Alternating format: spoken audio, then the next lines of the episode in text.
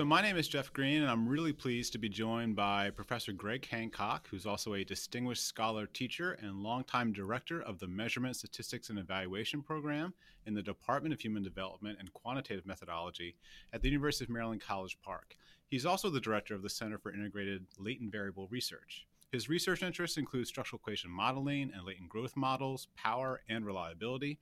His work has appeared in journals such as Multivariate Behavioral Research, Structural Equation Modeling, Psychological Methods, and the Journal of Educational Behavioral Statistics, among others.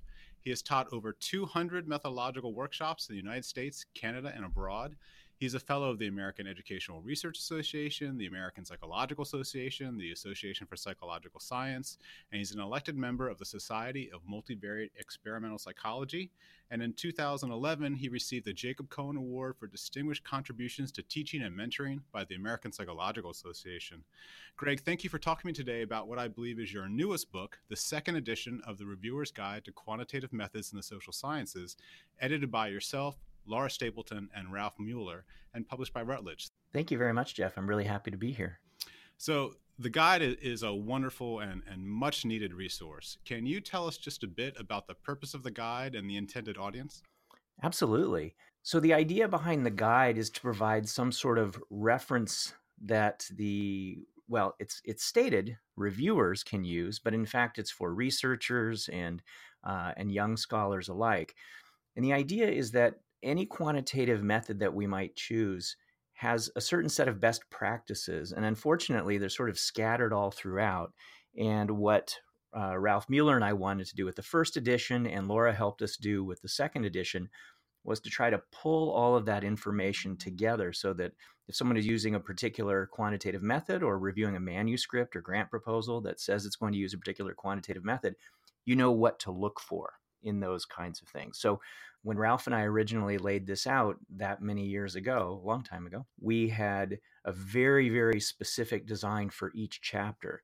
And our hope was that this would really distinguish it from other handbooks uh, where you get a, chapter that's sort of intended to teach you about the method. This isn't intended to be that.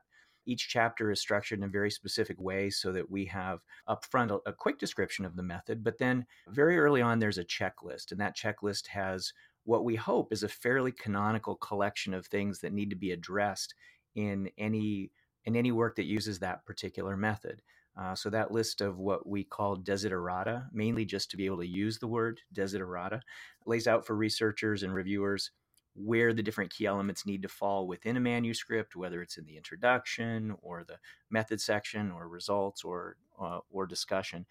And the the idea, the vision here is that if reviewers are using this to try to gauge whether or not researchers are doing what they need to do and they're using a particular uh, method, then that means that the the researchers themselves will want to know what they ought to be doing because the reviewers will be looking for those things too. So hopefully we were consolidating a lot of really useful information for reviewers and researchers. And it is incredibly useful and I think you said it well that while all of us would hope to be good reviewers of every aspect of a manuscript, um, and and good writers of manuscript, it is often the case that we were trained at a certain part in our career, and after that, the methodology continues to advance and continues to move forward, and it's sometimes hard for folks to stay up on that. But that doesn't mean that we should stop reviewing the methods and or the analyses that are conducted. And what the guide does is not teach us those methods necessarily, but kind of keep us up to date as to what we should be looking for, where we should find it, and what kind of criteria we should be using to evaluate uh, the methods and results. Um, is that is that a fair assessment of the goals of the book? It is a fair assessment. I mean, first and foremost, Jeff, we want to keep the secret that you don't know everything about everything. And the the idea is that this book will help you um, not not just look smart, but also to help help get you smart. The way each of the chapters is laid out is not just with that particular checklist, um, which has all of these key points enumerated, but that's followed by an elaboration on each of those. So if you are reading a manuscript that's using latent transition analysis, and you say, well, you know, I haven't done a whole lot with latent transition analysis. I'm, I'm sort of familiar with it. I, I roughly know what's going on, but you go through the checklist and you see, yeah, number six there that's really important. Let me go learn more about that. And so, sure enough, in the chapter, there's an uh, an expansion on what point six is all about. It helps explain it to you, why it's important, why it ought to be addressed, and oftentimes a bit of additional information that you can go um, seek out yourself if you want to iron that out. So, it, so it is an opportunity for people to learn a bit um, so that you can stay up to date as much as possible it helps probably all of us uh, be less like reviewer two who says things that are either very dated or uh, not quite accurate. We want to we want to be a little more informed. Uh, we all aspire to be reviewer one. Um, so I, I think the text is incredibly helpful um, in that it does allow us to stay up to date without having to take a lot of courses or a lot of short courses at conferences and that kind of thing. It does help point us in the right direction. One of the aspects of the guide that I think is really helpful in a lot of the chapters there's this listing of statistical assumptions for each technique and you know kind of the explanations of what can happen if they're violated and what happens if multiple assumptions are violated you know in the in the ANOVA between groups design chapter um, the authors mention that you know one assumption of the ANOVA is uh, actually not quite what many people think it is, which is many people think, well, if the outcome variable is normally distributed, everything's fine. I can just move on. Um, but in fact, um, the outcome variable has to be normally distributed across all the cells or all the all the subgroups, and I, I think that's a really helpful clarification that can help reviewers do a better job assessing how the manuscript has been written and the analyses have been done. Um, are there other recommendations or details in the guide that you can think of that you wish, gosh, I wish more people knew that. I wish that nuance was clearer or more salient to people? You know, the main thing is really just to get the assumptions out there first and foremost, because there's so much, I'll just say it, sort of button pushing associated with the statistical analyses. And they've been, um, yeah, they've been templatized in so many ways, and the assumptions are, are, are buried. So the, the first objective, and we were pretty explicit about this with the authors when we wanted them to craft the chapters, both for the first edition and the second edition. We are very explicit that that they bring to the fore what the different assumptions are and why they're important. And and and quite honestly, not all assumptions are as important for different methods. Some methods are quite robust to violations of certain assumptions, less so to other assumptions, and then sometimes you know everything falls apart when you have multiple assumptions being violated simultaneously. So there's not any one particular assumption that we want to, um, you know, that I would single out right now, but just an awareness and an explicit addressing of those particular assumptions, I think is absolutely critical. And uh, any any reviewer who's looking through a manuscript or a proposal really ought to be looking uh, for those to be addressed. So we did try to we did try to try to bring those out as much as possible. And I, think the button pushing that you referenced is is very common and understandable. People very often are um, kind of in a rush to answer their research questions, which are often sophisticated or complex or um, involve kind of high powered analyses. I think one of the things that I uh, found kind of delightful about the the guide was the chapter that I think many people might initially tend to skip, and that is the chapter on correlation and other measures. I think many people would think, well, correlation, I know what that is. Um, but it actually provides a really wonderful set of steps for understanding your data and making initial decisions about what your data look like and maybe what are the best ways to approach it.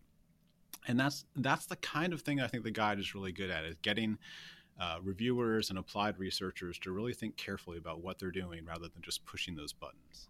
Well, I'm glad that that resonated with you. Um, you know, we we really tried to coax that out of our authors, and in fact, choose authors who were going to be fairly prescriptive in uh, in these best practices. And we, I think we were pretty successful. Um, it was a challenge because we had to find authors who honestly were willing to set aside their own research agendas or their own specific methodological biases in many uh, in many cases and authors who can actually write. Um, there are people who are absolutely outstanding scholars who are great at writing for very technical audiences, but we wanted people who could com- communicate to the, the typical reviewer, the typical practitioner as much as possible. And so I like that you found that incredibly useful. That captures at least the spirit of our goal in, in, in the structure for all of these chapters. I'm kind of curious when you approached chapter authors with the idea, uh, you know, what did they think about the concept? I can imagine that these are folks that get asked questions about analyses and proper analysis techniques and all the time. And I mean, to some degree, I can imagine maybe having a strong response to the idea of finally something that I can just hand people so they can look it up rather than me having to tell them all the time. But what kind of responses did you get from authors? Yeah, and and that was part of the sell for starters. That uh, you know, you can sort of imagine an infomercial. Are people asking you the same questions all the time? Don't you wish there was a book? Right. So that and that's sort of where Ralph and I came to this from. That we had, you know, we've been asked the same questions all the time by colleagues and students. Um, and so we wanted to get this together. So when we were doing a pitch with the original set of authors, we tried to sell it that way to them. And, and I think they did buy into the idea. Um, we included for them a, a, completed chapter. We said, here is a chapter. This is exactly the structure that we want. Um, can you do this? And we had a lot of people who were really excited to be a part of it. The funny thing was, though, the first thing we asked for would be their table of desiderata. You know, so step one, show us your table. We want to see, you know, if you really do understand what we're trying to do. And a lot of people, as much as they bought into the idea, the table showed that they really didn't. The table showed that they were really just going to start going directly to the coolest advances in this area and examples of their own research and stuff. So people had this natural inclination to sort of go to what they know. And, you know, we tried to say, no, no, no, no, that's really interesting, but that's not what we want. Um, we even had an instance or two where a person just skipped our request to provide a table and gave us a fully formed chapter. But the chapter was essentially a handbook type chapter that was a you know, an next and we're like, what did you not read what we sent you? Did you not? Know? And that we we took that as eagerness, I think, more than anything. Um, but there were there were instances where, in the end, we could not get what we wanted out of certain authors, and so we politely parted with those people and found other individuals who were able to um, bend to our will. Uh, it was well. I mean, I'll tell you, we we we really did want something that reflected not just our our need for control over all things in our lives, but but something that was that that when you open a chapter, you know what you're going to get in that chapter, right? You flip to cluster analysis. There it is. There's the list. There's the explications of each of those things. We really wanted it to have that that format. So it, it took a while to get people, some of the people anyway, to understand it. But once we had it pulled together, I mean, we were just so and continue to be so happy when we look at it. Um, I remember the the editor that we had on the first edition was a, a, wonderful guy named Lane Akers. And Lane sort of had this sage wisdom for any edited volume. He said, you know, if you're happy with about two thirds of the chapters, that's a win. and uh, you know, so for anybody who's ever edited a volume, you you can sort of see the wisdom in that because you know you get what you get from people. Um, but I have to tell you, we just we cleared that bar without any trouble. When we looked at these chapters, we were so very happy that the authors we had chosen had bought into it in terms of the quality of writing, the structure, um, and then and the same is true with the second edition with the new chapters that we have um, new authors joined us and and they joined us now with a familiarity of what we had already done in the first edition. So with the first edition already in the bag these people are like heck yeah um, i know what you want. I read the other chapters so i can do that. That was pretty uh, pretty nice and exciting too. Well and it's it's proof of concept right? So the first volume came out. I think many many people found it very very helpful and now people understand the schema and they want to jump in on it. But you're right. I mean very often when you ask authors to write a chapter for a handbook or an edited volume, you're asking them to write about what's cutting edge or what's new. Um, and to some degree, they're expecting to be cited for their interesting work. I don't know that anyone's ever going to cite, I'm going to pick someone randomly here on the table of contents, Karen Samuelsen or Mitchell Dayton about latent class analysis for this particular chapter. That's not its purpose. Its purpose is to be an educational tool and a, a review tool. And so it really does require a different eye. And I think you're to be applauded for being a, a little fixed, to being, you know, a little tough about making sure that people do follow the same format and have the same goals because as a reader and a user i need that because i need to be able to pick this thing up get the information i need and continue my review without having to figure out okay how is this chapter structured differently than other ones Yeah, well, thank you. I'm glad that it worked for you too. And we, you know, we did have to beat some some authors back when you know we were, we tried to say you know keep your reference list down a bit and we would get these reference lists that went on for pages and pages um, unsurprisingly you know one or two authors appearing a lot more than others um, but but you know we we tried to dial that back and you know on the other hand we don't want the advice that's contained in each of these chapters to be um, considered to be fixed. Uh, it, I think it's reasonable to say if we had someone else write each chapter, there would be a little bit of difference because each person brings some sense of the way that things ought, that things ought to be done. Um, we tried to really encourage reviewers to keep their recommendations uh, in the sphere of what would be considered common best practice, not one of your pet peeves specifically. So there were a lot of examples of pet peeves we sort of had to um, had to edit out um, from time to time. But you know, quantitative methods evolve, and so I I hope that by the time we get to the fifth edition, um, when I when I'm long dead, Uh because uh, this one these are so much work. Um, but you know, by the time we get to subsequent editions, the, these should be evolving. The chapters should look different. There should be different practices, and some will be considered traditional and and be fairly locked in. Um, although there are still new perspectives on how even traditional methods should be used, but but we really hoped that we were creating something that would have a certain uh, you know living document sense about it uh, so that and, and indeed in this edition all of the authors went back the original authors went back through and modified their chapters to reflect changes here and there and just other didactic improvements that they that they wished they could have back and uh, and we gave them the opportunity. So i'm uh, i'm happy that this has uh, has met our goals and and you know and i can't help but keep thinking about the third edition i need to not do that and i think my therapist wants me not to do that uh, but you know i come across all of these new and emerging methods all the time and i make a little note to self maybe the third edition mm-hmm. maybe the third edition mm-hmm. um, but it is oh man it is so much work as you know pull, pulling these things together is a ton of work it is, but you know, I do think, in particular, uh, this guide does serve such an important didactic and um, a, really a, a, gatekeeper purpose for the field. You know, I think there's been a lot of concern recently about the quality of social science research and what gets published and what doesn't, and whether the findings are replicable and all those things.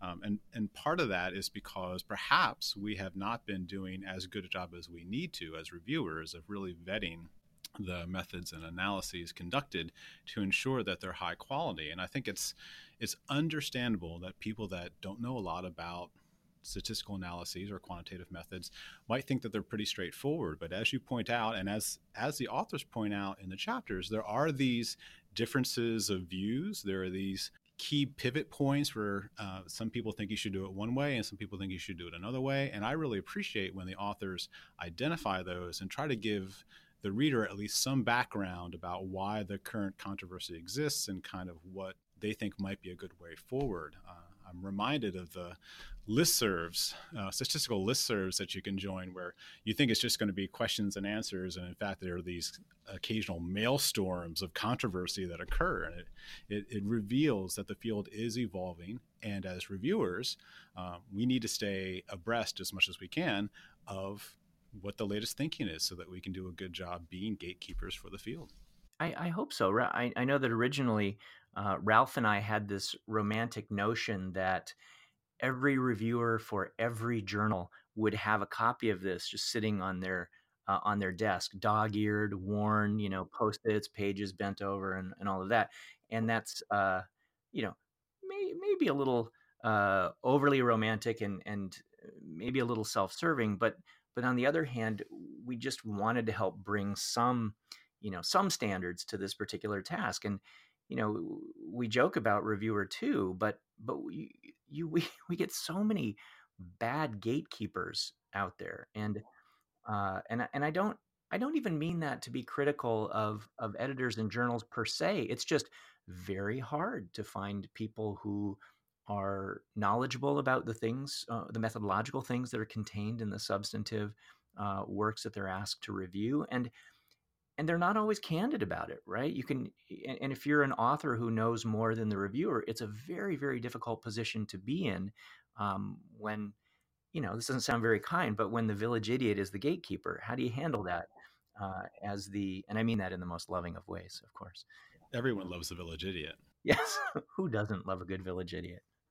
But you're absolutely right, though. I mean, there are times, uh, there have been plenty of times where a reviewer has said, about one of my manuscripts that I did something incorrectly, and indeed I did. But there have been occasionally times where I, I, felt pretty strongly that what we did was the right way to go, and the reviewer disagreed. And it is this interesting dance where you have to phrase your feedback to the reviewers as I understand what you're saying, but here's why I think we might need to do it the way I said we did it. And you kind of try to say that in a polite and respectful way. But part of you is also thinking, like, gosh, I really wish they read that chapter in the reviewer's guide because they would see that I did it correctly.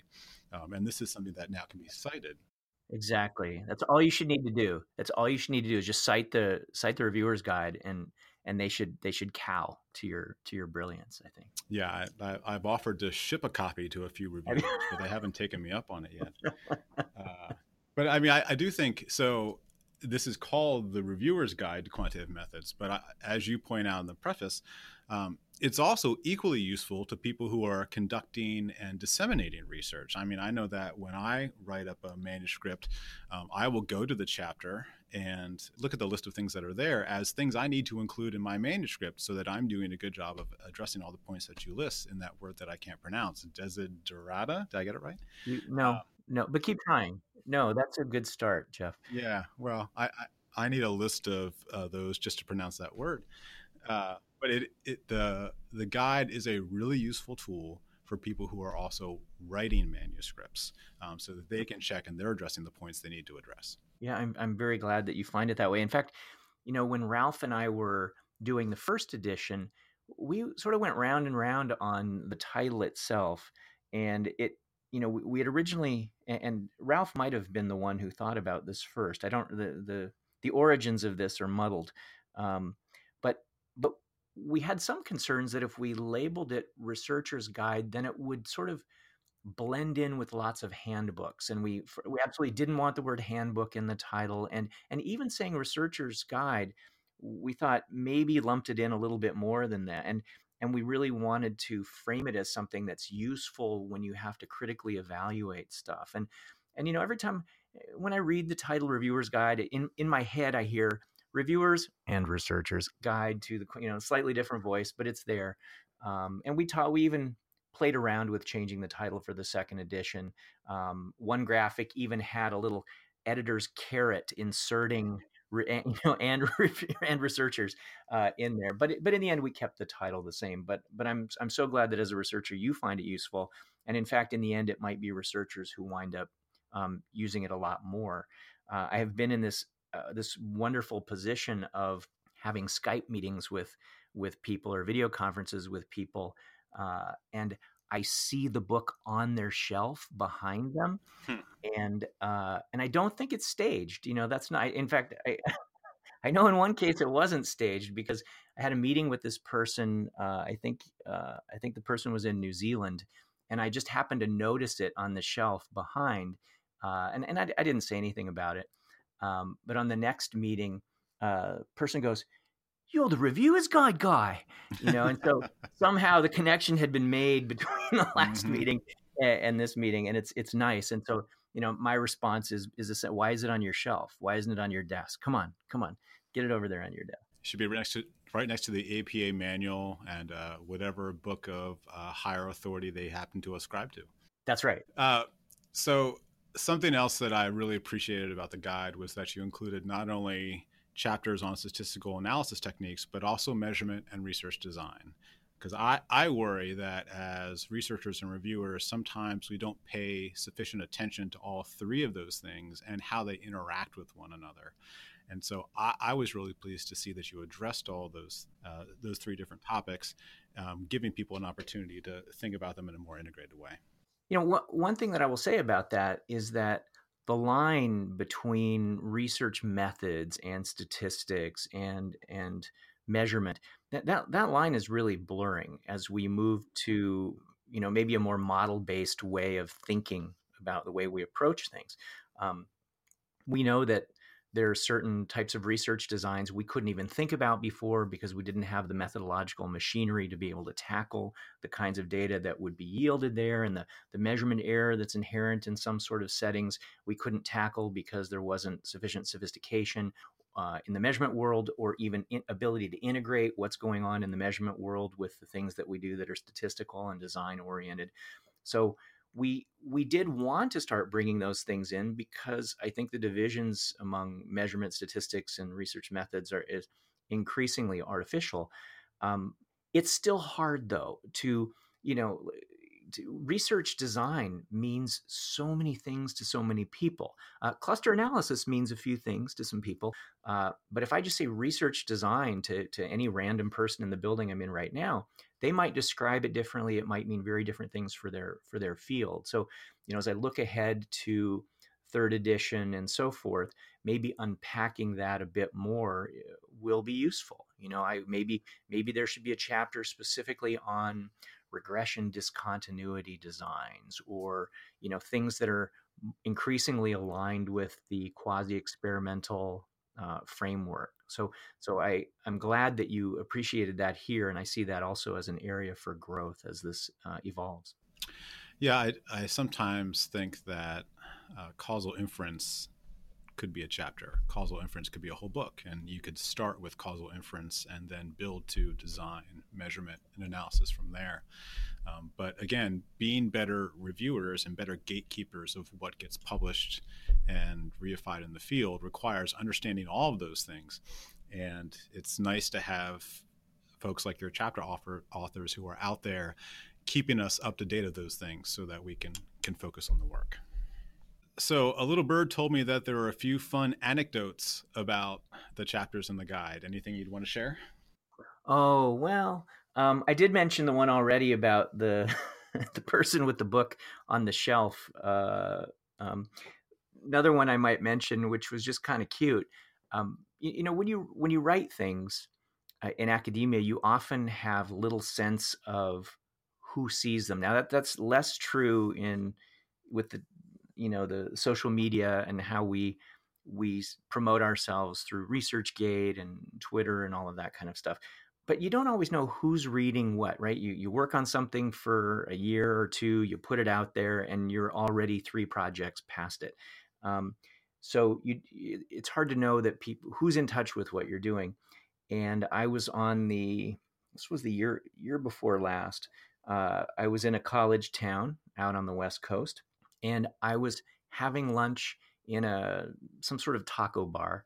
Uh, and I'm standing in line to place my order. It's uh, sort of Chipotle style. Not wasn't Chipotle, but Chipotle style. And someone comes up to me in line and says, "Excuse me, when is the second edition of the Reviewer's Guide going to come out?" and I'm like, "What? I'm more sour cream. Wait, what?" Uh, so it, it was just so surreal that someone would be, you know, aware of it and that in a taco bar out there on the West Coast. Um, that's nice. And so it, at conferences, you know, I've had more and more people come up and ask about it, and um, it, it's a it's a really cool thing. We we hope that it's making positive impact on how people on how people do things, and you know, as you as you know, the books that we do are really not about the royalties. You don't, you know, anybody who thinks they're going to make money off of writing a book. Um, if you out there in podcast land think that that's the way to go, um, re- rethink it. Uh, books are generally not the way to, uh, to, to make your living. So you know we we really do hope that this serves a, a larger purpose um, because Lord knows we're not making uh, we're not making money off it. Uh, but but we've gotten so much really nice feedback from I mean everybody from new students all the way up to editors of journals um, and we have had some editors say that they recommend it for their um, for their editorial board members. And I've had uh, I've had faculty at different universities say, "Oh, we we assign it. We we we have our students purchase it early on in their program, and they carry it. They sort of have it with them throughout the program." And you know that was just a very touching thing that people have have found it sufficiently useful to want to integrated into into the actual training that their students are receiving. That was very nice.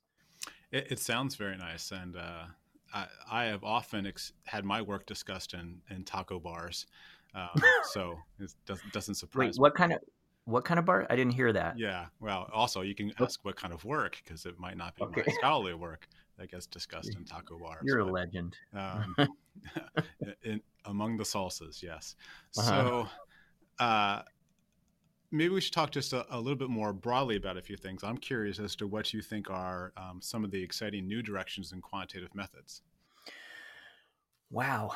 Um, exciting new directions. Well, I alluded to some of them, and that is the the increased integration among research methods and measurement and uh, and statistics uh, that that to me is is very exciting. The the the decreasing compartmentalization of this stuff, and we're seeing that made possible by um, by people learning more about what's going on across the fence with their neighbors.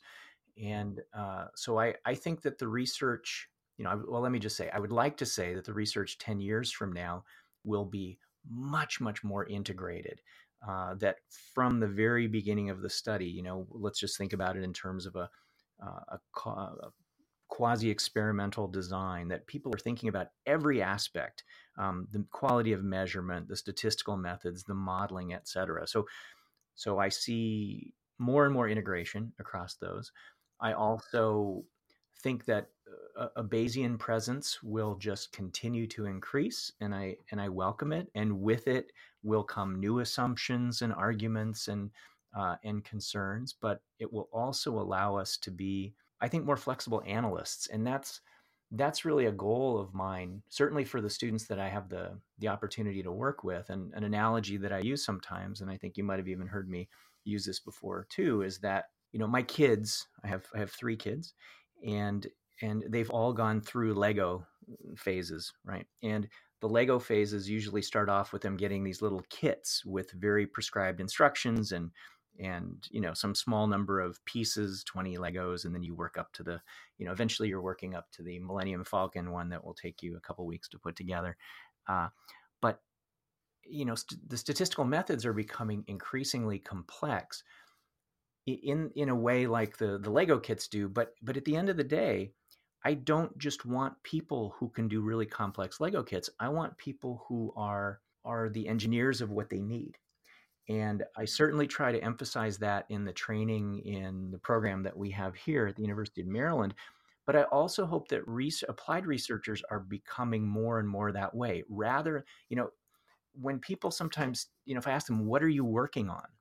And if I ask an applied researcher, what are you doing? What are you working on? They might say something like, a logistic regression you know and and that's not really what i want to hear and maybe they're saying that because they know that i have uh, methodological interests but but oftentimes people think in terms of the compartment that's defined by the particular method that they're using and i would much much rather have people talk in terms of the questions and the link to the models that they're going to assemble for themselves um, so i hope I can't say that I think it's moving this direction entirely yet, but I'm really trying to uh, do my part to nudge it in that direction. That we we construct the models that we need from the start. We say things like, we will have measurement problems. We will have some.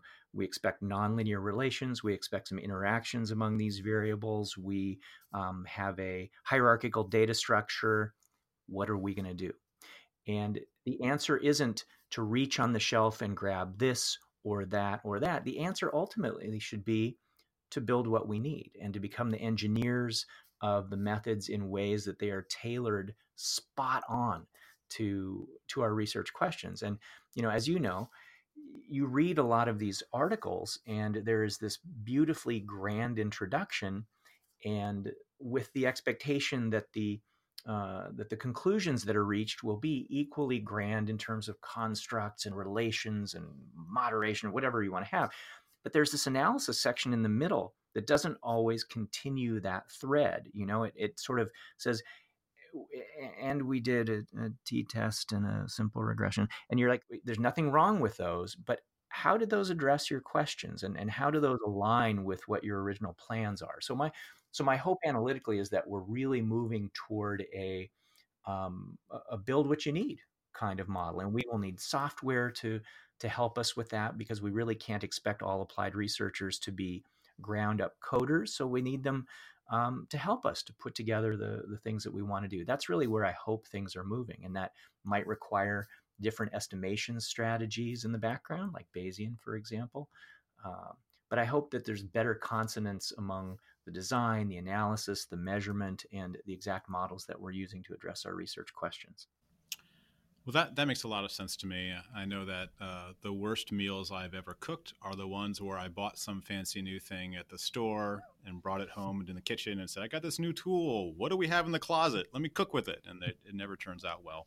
Um, you guys have to start with your questions and the phenomena of interest. Um, and let me just say for the record, for whoever is listening, that I, for uh-huh. one, welcome our new Bayesian overlords um, yeah. and, and will submit to their wishes and, and prior beliefs as they see fit. They're not going to help you with your George Foreman grill, though. I'm sorry. S- sadly, no one can, um, as my as my family can attest. What do you think are some current challenges uh, to people who are doing quantitative research? What are the things that seem to be um, prominent in the field that we haven't quite figured out yet? Well, there there are there are methodological challenges, but I don't really think. I mean, th- there will always be methodological challenges, um, and and ways that our our different subdisciplines and discipline as a whole will be evolving. I think. I think one of the challenges that we have right now is in how is in how people access the methodological developments. On the one hand, with with more open source options, and you know, I'm sort of thinking of R primarily you think, wow, it's just, you know, it's bringing everything people need on a fairly uh, continuously updated basis and all. And the answer is yes. However, you know, thing one is that that's very much a caveat emptor world. You know, you people throw something out there and and is it okay? Is it not okay? I don't know. Do you know? Does it change the next time around? So so there's a lot of buyer beware there. But then also does this mean then that every applied researcher also has to be very facile with with a coding environment?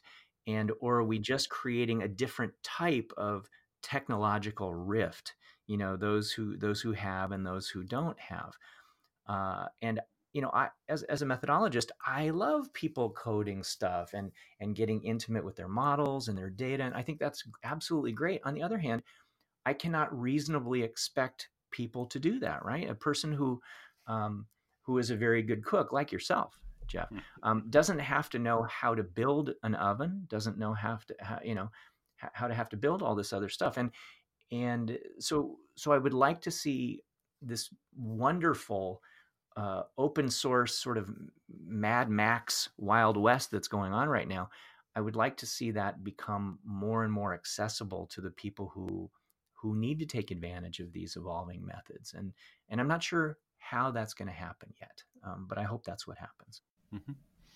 It is a challenge. There's so much flexibility and so many options available today than there were before. But there, as you said, it is kind of buyer beware.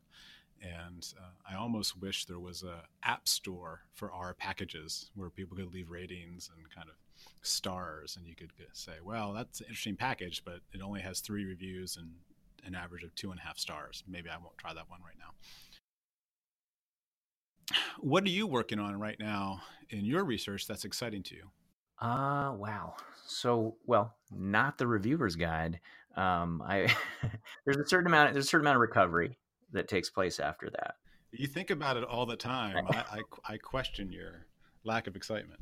Right. Um, so you know my my work is methodological uh, which means that uh, you know I like getting under the hood, taking stuff apart, building new things, and that that is my content area. And the content area, I mean the uh, so the methodological areas that I work on include sort of broadly speaking issues in structural equation modeling and and latent growth modeling. We're doing a lot of very just so cool um, nonlinear growth model things um, here. Uh, what we call time to criterion growth models, where you look at individual differences and how long it takes people to reach some sort of, um, whether it's academic or other threshold. um, and looking at subclasses of individuals who, um, you know, some who grow faster, who reach threshold or criterion faster, some would do it slower. So we're looking at a lot of variations on growth models that are tailored toward very specific research purposes and needs, uh, and that draw from the broader nonlinear family of growth models, and that's that's incredibly exciting. I'm also just uh, just so geeked about some of the planned missing data stuff that I'm doing uh, with one of my students right now. And uh, for those people listening who don't know what that is, uh, usually we think of missing data as being the bane of our existence. But uh, you can actually plan studies where you decide you're not going to gather all information from all people, and there can be benefits of that for well to, for minimizing respondent burden, but certainly minimizing cost because data cost money uh, and time. Um, but there are ways to optimize designs so that you maintain power for testing the hypotheses that you want while not gathering data from all people. And there are uh, a number of offshoot projects that we have within the domain of planned missing data that I think is, I mean, honestly, I think it's very timely as budgets or you know grant budgets get tighter and tighter. You have to find ways to make the most with what you have, uh, and I think this is an area that um, that's very very promising. So we're doing some cool stuff uh, here at Maryland in that area, and I can't wait for it. Can't wait for it to come out. So it, it sounds like a uh, statistician salutation. May all your missing data be planned. it's cross stitched on a pillow actually here in my office. I don't know if you can see it from there. Yeah, it's, it's our podcast listeners are missing out. Oh, sadly. okay. Well, imagine, just imagine. Well, Greg, thank you so much for speaking to me today about the Reviewer's Guide to Quantitative Methods in the Social Sciences, which is edited by you, Laura Stapleton, and Ralph Mueller. It's published by Routledge. It's available on their website, all the usual venues, but I encourage folks to take it out. And again, thank you very much for taking some time to talk to us. It was my pleasure. And uh, and just a final note that we're because it's always evolving. Uh, if people have feedback about it, things that they might like to see in the future, um, we always welcome that kind of input as we as we consider the future of this particular project. So thank you all. Thank you very much.